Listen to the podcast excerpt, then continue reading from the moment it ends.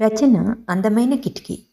చదువుతున్నది ఈ కథ రచయిత్రి లావణ్యకుమారి పెండెకంటి ఒక అందమైన కిటికీని చూసి ఆ కిటికీ వెనుక కథ ఇంకెంత అందంగా ఉంటుందోనని తెలుసుకోవాలని ప్రయత్నించి తెలుసుకుని వారితో కలిసిపోయిన ఒక యువకుని కథ ఇది. రవి కాలేజీకి వెళ్ళే దారి పక్కనే ఒక అందమైన ఇల్లు కొత్తగా కట్టారు. సంవత్సరం క్రితం ఆ ఇల్లు కట్టడం మొదలయ్యింది.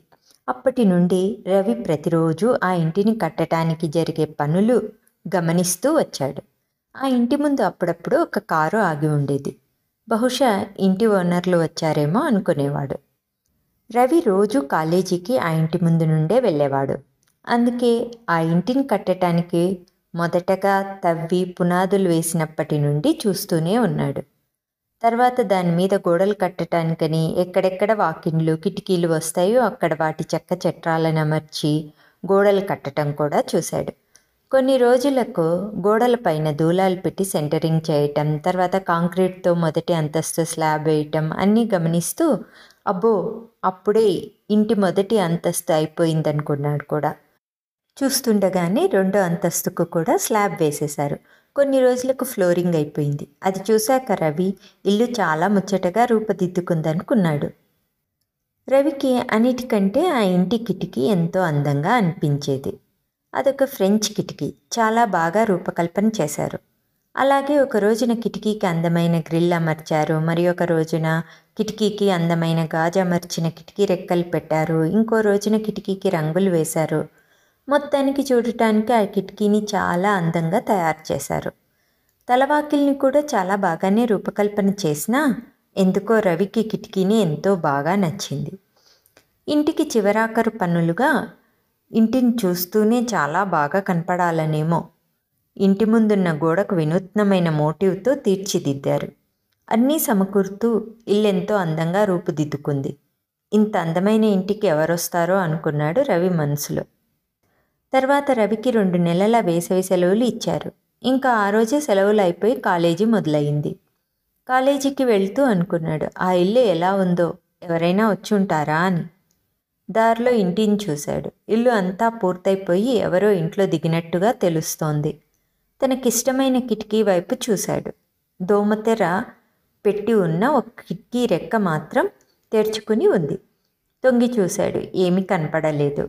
ఎవరూ కనపడలేదని ఏదో నిరాశగా అనిపించింది. కిటికీ అనేది తెరిచి ఉంచితేనే చూపులకు గాలికి వెలుగుకు వారధిలా పనిచేస్తుంది. గాజు రెక్కలున్న కిటికీ అయితే మూసి ఉంచిన వెలుగుకు వారధిలా ఉపయోగపడుతుందిలే అని ఏదో అలా చూస్తూ ఈ మాటలు అనుకుంటూ వెళ్ళిపోయాడు రవి. సెలవులు ముగిసిన మొదటి రోజు కాబట్టి కాలేజీలో ఏమీ జరగలేదు. లెక్చరర్ల పరిచయాలు పిల్లల పరిచయాలు అవి అంతే. చదివేది ఏమీ అంతగా లేదని తన ఫ్రెండ్స్తో సాయంత్రం వరకు క్రికెట్ ఆడి ఆరు గంటలకు ఇంటికి బయలుదేరాడు రవి. వెళ్తుంటే దారిలో కొత్తిల్లు దూరం నుండే కిటికీ నుండి లైట్ వెలుగు కనిపిస్తోంది. దగ్గరకు రాగానే ఆతృతగా ఎవరైనా కనపడతారేమోనని కిటికీ వంక చూసుకుంటూ వెళ్ళాడు రవి. చూస్తున్న రవికి ఈసారి ఆనందం కలిగింది. కారణం? అక్కడో ఏడెనిమిదేళ్ళ చిన్న అమ్మాయి కిటికీలో కూర్చుని ఏదో చేసుకుంటూ కనిపించింది. చాలా ముద్దుగా ఉంది. రవి చూస్తుండగానే తను కూడా రవిని చూసింది. రవికి తెలియకుండానే అప్రయత్నంగానే అతని ముఖంలో చిన్న నవ్వు వికసించింది. అది చూసి ఆ పాప ముఖంలో కూడా చిన్న నవ్వు విరిసింది. రవి అలా మొదటగా ఆ అమ్మాయిని చూశాడు. అలా ఎప్పుడు కాలేజీలో ఆడుకుని ఆలస్యంగా సాయంత్రం ఇంటికి వెళ్తున్నా ఆ పాప ఆ కిటికీలో ఏమన్నా బొమ్మలు వేసుకుంటూనో పాలు త్రాగుతూనో రవికి కనపడేది. రవి ఆ పాపని ఎప్పుడు చూసినా ముచ్చటైన గౌన్లలో ముద్దుగా కనిపిస్తూ చిన్నగా పలకరిస్తున్నట్టు నవ్వుతూ కనపడేది. అలా కళ్ళతోనే వాళ్ళ పలకరింపులు జరిగిపోయేవి. అక్కడ దగ్గరలో ఉన్న ఇళ్ళలోని పిల్లలు సాయంకాలాలు ఎప్పుడూ ఇంటి బయట ఆడుతూ రవికి కనపడేవారు.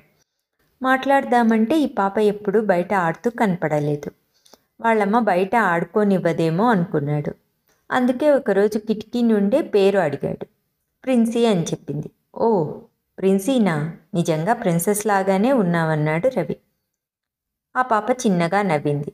అలా చాలాసార్లు ఒకరికొకరు పలకరించుకోవటం జరుగుతూ వచ్చింది. ఒకరోజు రవి కాలేజీ నుండి ఇంటికి వెళ్తూ పాపకు కొంచెం దూరంలో వాళ్ళమ్మ ఉన్నది గమనించక యథాప్రకారంగా ప్రిన్సీని పలకరించాడు. అది చూసి ఆమె ప్రిన్సీతో ఎవరా అబ్బాయి? అంది. ప్రిన్సీ వాళ్ళమ్మతో నా ఫ్రెండ్ అంది. వెంటనే వాళ్ళమ్మ లోపలికి రా బాబు అని పిలిచింది. పర్వాలేదు వెళ్తా ఆంటీ అన్నాడు రవి.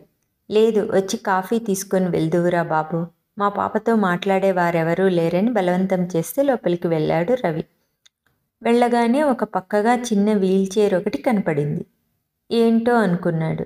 తర్వాత వాళ్ళమ్మతో పాపను కూడా బయట పిల్లలందరితో ఆడుకోవటానికి పంపించవచ్చుగా ఆంటీ అన్నాడు రవి. దానికి ఆమె ఏమీ పలకలేదు.